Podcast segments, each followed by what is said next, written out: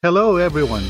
Welcome to RLCC Radio, where you can grow in your faith together with others by listening to our daily devotionals, sermons, and other audio broadcasts. Feel free to share this tool with others. Also, join us every day as we explore God's truth together. Let's dive in.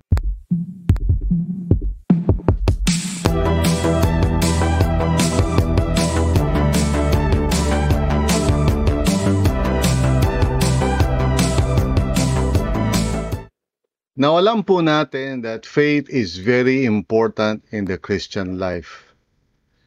I think uh, we can all agree, no, na totoo yun. Mahalagang mahalaga ang faith. Kaya lang, you know, uh, many people misunderstand the nature of true faith. Hindi lahat ng tao nakakaunawa nito. May kanya-kanyang idea o paniniwala ang mga tao about faith yung iba, they think that faith uh, is only about having the right kinds of beliefs or yung magkaroon ng doktrina, you know.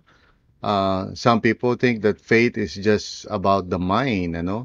Kung ano yung mga pinaniniwalaan, which is of course important din naman.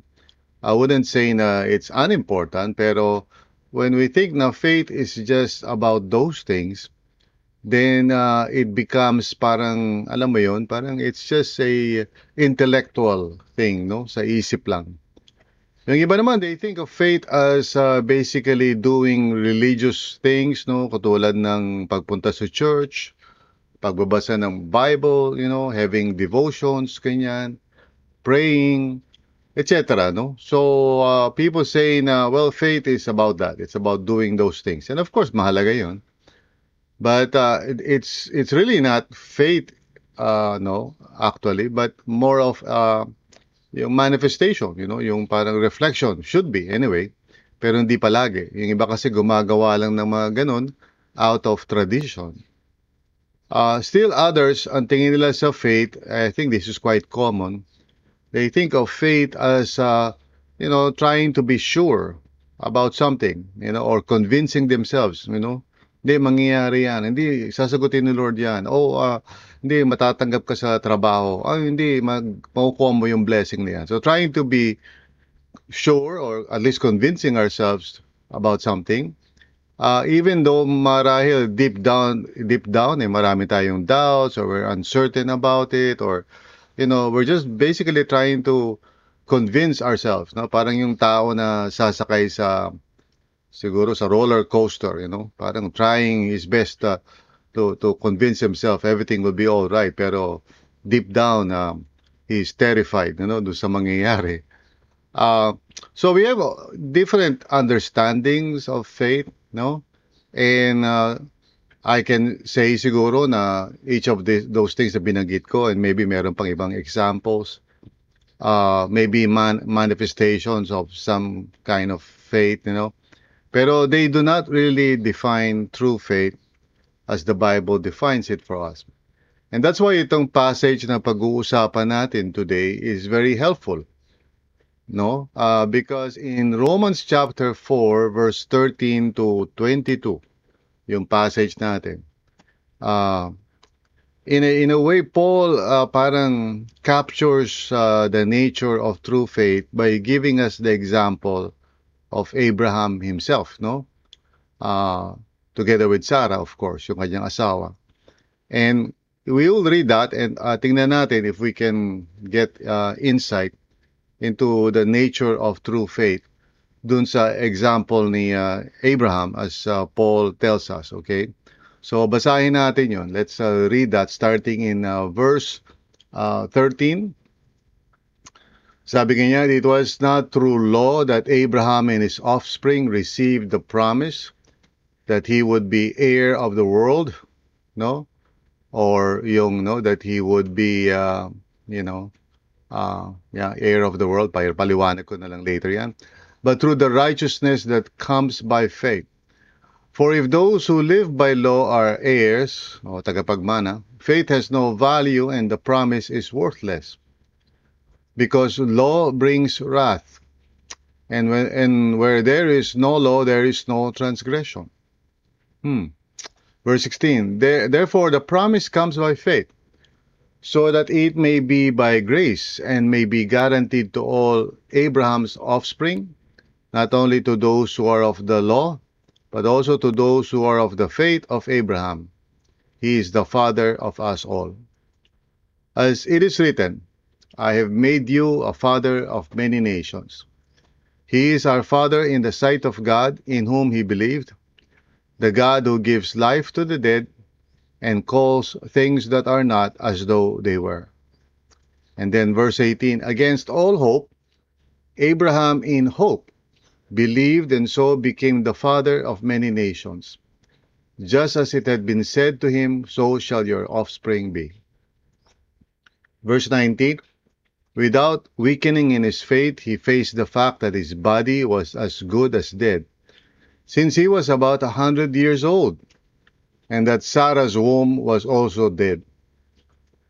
Verse 20, yet he did not waver through unbelief regarding the promise of God, but was strengthened in his faith and gave glory to God, being fully persuaded that God had power to do what he had promised. And then verse 22, coming back to what he, uh, you know, initially said, so umpisa ng chapter 4. This is why it was credited to him as righteousness. Ayan, purihin ng Panginoon. Tayo po'y manalangin. Let's all pray and ask our Lord and Savior to speak to us and guide us and help us to understand His Word. Sige po, join with me. Uh, let's bow our heads, close our eyes, at tayo po yung manalangin. Dear Lord, uh, maraming salamat sa iyo, Panginoon, for your Word and uh, specifically for the encouragement that uh, comes from uh, the life of Abraham and also Sarah uh, as narrated to us, Panginoon, by the Apostle Paul. Lord, help us to understand what Paul means, Panginoon. Bigyan nyo kami ng insight, bigyan nyo kami ng pagkaintindi about the the wisdom of God that is contained dito sa short passage na to. We open our hearts to you, Panginoon, and we depend upon your Holy Spirit to enlighten us. So guide us dear Lord, and give us the grace to receive your word today. In Jesus' name, amen and amen. So, ang title ng ating devotion today ay The Nature of True Faith, no? Romans 4:13 to 22. So, what is the nature of true faith? Gaya ng sinabi ko kanina, a lot of people misunderstand kung ano bang true faith. Uh, but it's important to understand that kasi faith is how we access, you know, uh, the promises of God, uh, lalo na pertaining to our salvation or the gospel itself. No, that's how we receive the benefits of the gospel sa buhay natin. It's through faith. So it's very important that we understand the nature of true faith. So based on the passage na ating binasa, we can see three aspects of this, you know. Uh, each one, of course, reinforces the other so that we can get uh, the whole picture. So the first one that we need to look at uh, is this. True faith is receiving God's promise. It's all about receiving.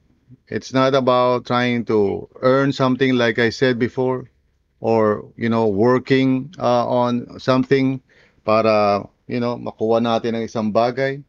Hindi natin pinagtatrabahuhan ang promise ng Panginoon.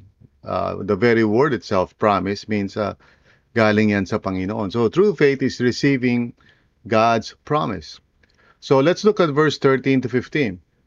Sabi nga nito, it was not through law that Abraham and his offspring received the promise that he would be heir of the world, but through the righteousness that comes by faith.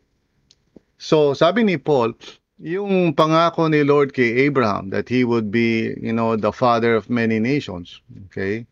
Yung, uh, you know, na siya ang magiging daluyan ng pagpapala he would be blessed and he would be a blessing to the nations, okay? Uh, so he would be the heir of the world, you know. Meaning yung siya kasama ng kanyang mga uh, you know, descendants including mga tao na who would follow his uh, walk or faith, no? Sabi niya, hindi daw naibigay yung promise na yan by by the law. In fact, yung law, yung law ni Moses, yung mga commandments uh, through Moses, came about, um, binanggit na ni Paul yan, you know, elsewhere, about 430 years later, no?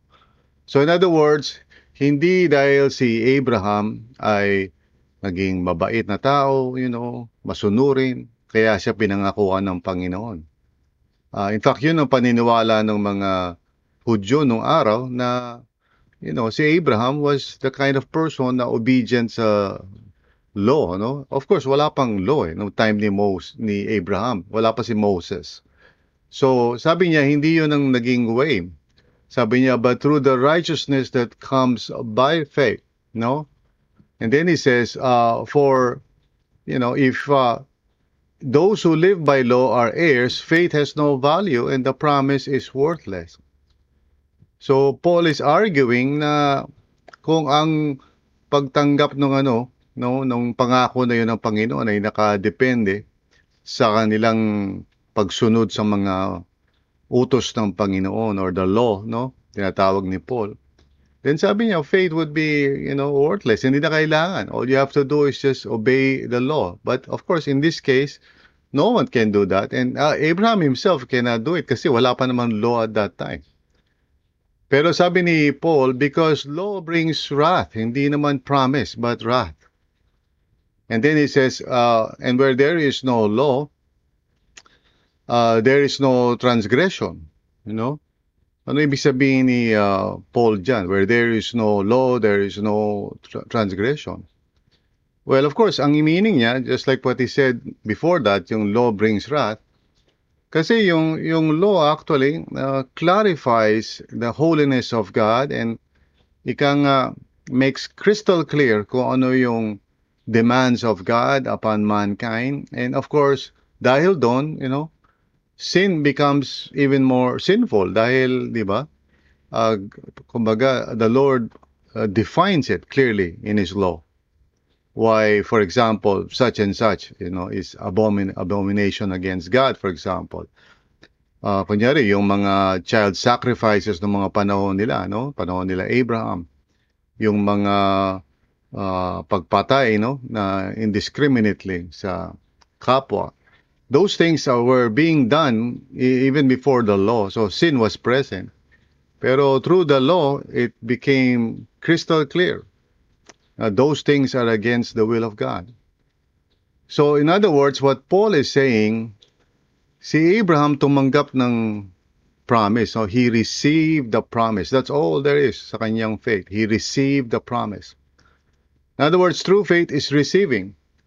It's not trying to work for something. So, when the gospel says that through Jesus Christ, kahit sino ay maaaring magkaroon ng relationship with God at, and to experience salvation, complete salvation in the kingdom of God, together with others no, who also believe. Now, pag sinabi ng, ng Panginoon yung good news na yun, is making a promise. Really, true faith is just simply receiving that and saying, Yes, Lord, Amen, thank you. No? It's not about working for it, you know. I think I, we mentioned this already in the previous devotions natin this week. Now, we're not trying to earn, no, yung salvation natin. True faith simply means receiving God's promise. No? So with thanksgiving in our hearts, you know, with with praise and and with gratitude. Salamat po, Panginoon. Faith is simply receiving God's promise. That's the first aspect. Now, the second aspect, no, is true faith is remaining in God's grace. Okay? True faith is remaining in God's grace. In other words, uh, dahil tinanggap natin yung promise ng Lord na kaligtasan through faith in Jesus, we remain in the sphere of God's grace, no, uh, all throughout each and every day We don't we don't change yung ano natin, yung ating uh, attitude natin as if parang nakadepende na sa atin yung ating kaligtasan. After we start, ika nga, we start by faith, pero along the way, we change our attitude, you know. Uh, so true faith is remaining in God's grace. And so let's look at verses 16 to 17, you know, that talks about that. Sabi ni Paul, Therefore, the promise comes by faith, so that it may be by grace and may be guaranteed to all Abraham's offspring, not only to those who are of the law, but also to those who are of the faith of Abraham. He is the father of all. So Paul is saying na it's really by grace from beginning to end. It's all of all by grace. Now, kung i-apply natin sa Christian life natin yan, Siyempre sa umpisa, I think for most of us, talaga namang we were really filled with thanksgiving and awe dahil kumbaga narinig natin yung mabuting balita, alam naman natin hindi tayo worthy, uh, and by God's grace, kumbaga tinanggap natin yung um, ika nga, initial no, experience natin of salvation, you know, uh, of uh, acceptance uh, with God and so forth. Siyempre, tuwan-tuwa tayo doon.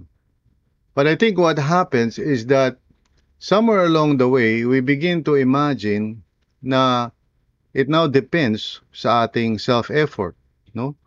Kung tayo ba ay magiging mabait, kung tayo ba ay uh, magsisipag. And again, doon doon papasok yung shame, no? Kasi alam mo, hindi mo nagagawa. O kaya yung feeling proud ka sa sarili mo dahil nagagawa mo yun, di ba? Uh, or maybe parang you would feel na yung Christian life is all about duties and kailangan ganito, bawal yung ganyan. So the Christian life becomes a burden to you. I know some young people feel like that, no? May may kilala akong isang young person na nag-umpisa siya, masaya siya eh. But along the way, parang na ano na siya, na bigatan na siya kasi parang ang daming mga expectations daw na hindi niya na kaya. Of course, he's trying to live the Christian life by his own effort kasi. Yun ang dahilan.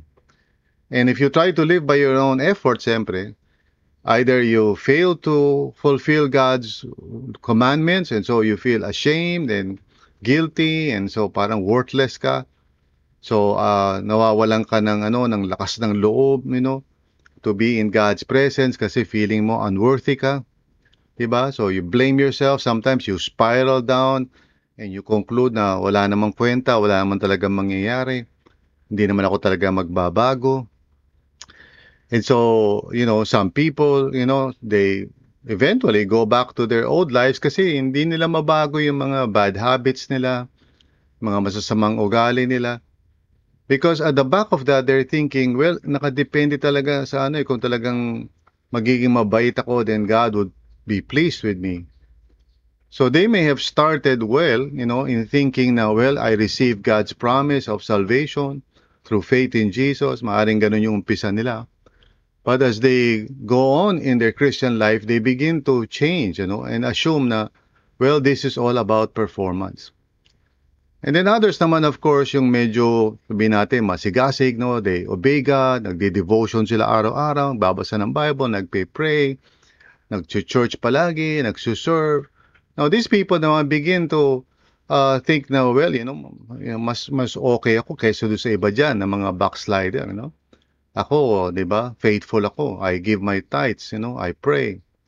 And so, without noticing, magiging prideful ka. And then, pag naging prideful ka, mayabang ka, you become judgmental sa ibang tao, looking down at those na, na hindi nagagawa yung mga ginagawa mo. So you are no longer remaining in God's grace. Faith is remaining in God's grace. Okay?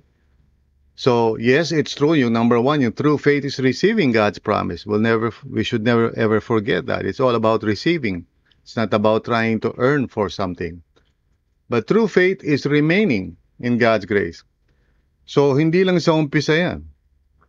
But each and every day, you know, we come before the Lord, you know, uh, in humility and receive what God by His grace would give us. Now, sabi ni Paul, therefore the promise comes by faith so that it may be by grace and may be guaranteed to all Abraham's offspring, not only to those who are of the law, but also to, to those who are of the faith of Abraham. He is the father of us all.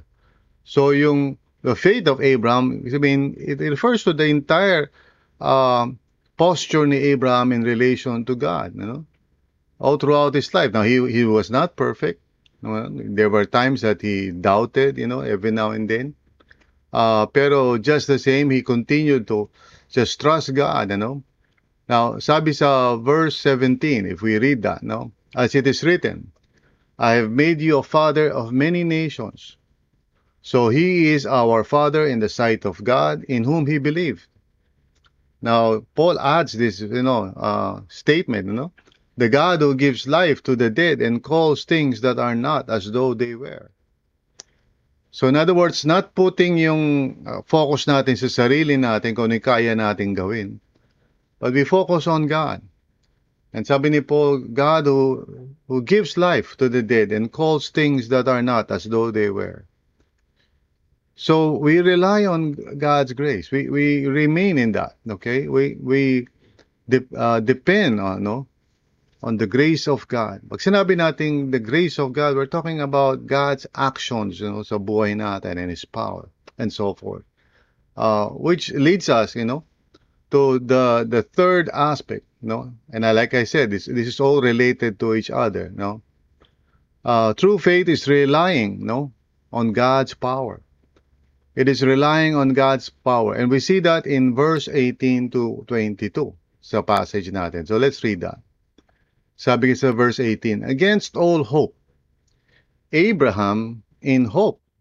Now notice nyo, no? inulit yung hope. So doon sa una, against all hope, he's referring doon sa hope that is natural. And kung titingnan mo yung sarili mo and as he's going to explain, matanda na si Abraham by this by the time na narinig niya yung promise ni Lord. Uh, well, you know, to, tas tumanda pa siya, naghintay pa siya ng matagal pa bago dumating yung promise ni Lord na yon. So yun yung kanyang sinasabing against all hope. Now, Abraham in hope believed. So in spite of the fact na wala namang pwedeng panghawakan pa, still Abraham, no, by, by faith and in hope believed. So he became, no, the father of all many nations. Just as it had been said to him, so shall your offspring be. So pinangakuan siya ng Panginoon and even though parang technically speaking or naturally speaking, parang wala na siyang pwede pang asahan. Uh, he focused on God and the power of God. So in verse 19 sabi, without weakening in his faith, he faced the fact that his body was as good as dead. Since he was about 100 years old. And that Sarah's womb was also dead. So, kumbaga, double whammy, know, dalawang problema yun. 100 years old ka na, tapos, baog pa si Sarah, no? So, doble na. Sa wala talaga, imposible na yun. Naturally speaking, there's no way. Pero sabi sa verse 20, Yet he did not waver through unbelief regarding the promise of God, but was strengthened in his faith and gave glory to God. No? In other words, yung faith niya gave glory to God. In other words, by by trusting God sa promise niya, uh, this was oh, the way to, in which parang God is glorified in his life because he trusted God. Sabi sa verse 21, but being fully persuaded that God had power to do what he had promised. Dahil sinabi ni Lord yun, he does not look at himself o yung ability niya to produce that promise into reality. He trusted God. And so finally, sabi sa verse 22, this is why it was credited to him as righteousness. So, by putting his faith on the promise of God, you know, uh, by relying on the Lord, and even though marami siyang failures, marami siyang kakulangan sa sarili niya, we can see that in the story of Abraham. He was not consistent. No, there were many times that he was acting more out of unbelief rather than faith. Pero overall, no, uh, he is a man of faith. So he relied on God's power. He did not rely on himself. So, in review, no, there are three aspects to true, true faith. Unang-una, true faith is receiving God's promise. Okay? Tinatanggap natin kung ano yung pangako ng Panginoon sa atin through His Word. So, bilang mga Kristiyano, kung i-apply natin yan, we believe God who says that through His Son, if we put our faith in His Son Jesus, we will be saved, completely saved in the kingdom of God. And you have heard me say na, you know, there are four aspects to that. Reconciliation with God, you know, elevation with Christ, transformation through the Holy Spirit, and restoration of the new creation. So yung buo na yon is promised by God sa atin through faith in Jesus. So we just receive it. We don't try to earn for it. We don't try to work for it rather. Tapos pangalawa, we remain in God's grace. We continue to just uh, continue to remain sa sa biyaya ng Diyos, no, sa kanyang kagandahang loob. We we do not uh, go out of that and try to parang uh, work it out sa sarili lang nating kalakasan. Although it is true na we we work out our salvation with fear and trembling. Pero it is because we know God is at work sa buhay natin. It's not because we are depending on ourselves. Hindi ito DIY, you know, do it yourself salvation. Uh, rather, it is God who is at work sa buhay natin and we simply cooperate. So, when you see yourself na parang either na napupuno ka ng guilt and shame dahil sa mga failures mo in the Christian life, remind yourself na yung pagtanggap sa iyo ng Panginoon is by grace, hindi dahil mabait ka. And if you're becoming prideful, mayabang ka, or judgmental sa ibang tao, remember, you are not in God's family dahil nagagawa mo lahat yung daily devotions mo. It's because of God's grace. So true faith is remaining in God's grace. And then finally, true faith is relying on God's power. So it's not about you. So kahit nasabi mo, hindi ko kaya, mahina ako, o, you know, if God is calling you, for example, to do a certain kind of ministry, hindi mo sasabihin sa Panginoon, Lord, nahihirapan ako, o mahihain ako, hindi ko kaya yan. You don't look at yourself. True faith is you look at God. And you know that with God, nothing is impossible. Gaya nga na sinabi ni Paul, you know, uh, he can give life to the dead, you know, and call things that are not, you know, and bring them into reality. So, faith, really, no, hindi sa sarili natin. So, in conclusion, true faith is not about us, but about God. True faith is not about us, but about God. Always remember, in, ang faith po is not you trying so hard, ganyan. Uh, true, true faith is not parang, you know, kailangan tama yung ano mo, mga uh, beliefs mo, you know, na talagang kailangan biblical yan o kaya pag mali ka, sige, you know, ganito, ganyan, ganyan. Uh, or pag hindi mo nagagawa yung mga practices ng Christian life, sige, ano, hindi ka natatanggapin ni Lord. No? At lalong hindi yan may kinalaman doon sa parang trying hard ka to convince yourself. Kasi nakafocus ka pa rin sa sarili mo eh. True faith is not about us, but about God. Our focus of faith natin is God. No? Hindi rin sa mga technique, no? Hindi rin sa, okay, pag ginawa mo to, ganito mangyayari. Pag mag-pray ka ng ganito, masasagot yung prayer mo. It's not about technique. We don't manipulate God. You know? Or pag nagbigay ka sa giving mo, no, babalik sa yan, siksik, liglig, naghumapo. You don't manipulate the, God and His kingdom, you know? Everything is by His grace alone. And we receive, like I said, we receive God's promise. We remain in God's grace. We rely, we rely, sorry, on God's power. So true faith po is not about us, but about God. I hope na you would remember this always. Para in freedom, you know, and by grace we live each day. Trusting in the Lord. Of course, it doesn't mean na parang wala kang effort na ginagawa. Pero lahat ng effort mo really is all about trusting God, depending on His grace, you know, and on His power each and every day. And so, hindi ka pupunta dun sa despair, hindi ka rin pupunta dun sa pride, ando ka lang sa pang-araw-araw na pagtitiwala mo sa Panginoon. In His mercy, no? Um, He would bring us to our destination. And so we live by faith each and every day. Tayo po'y manalangin. Lord, uh, maraming salamat sa iyo, dear God, for reminding us na not to focus on ourselves.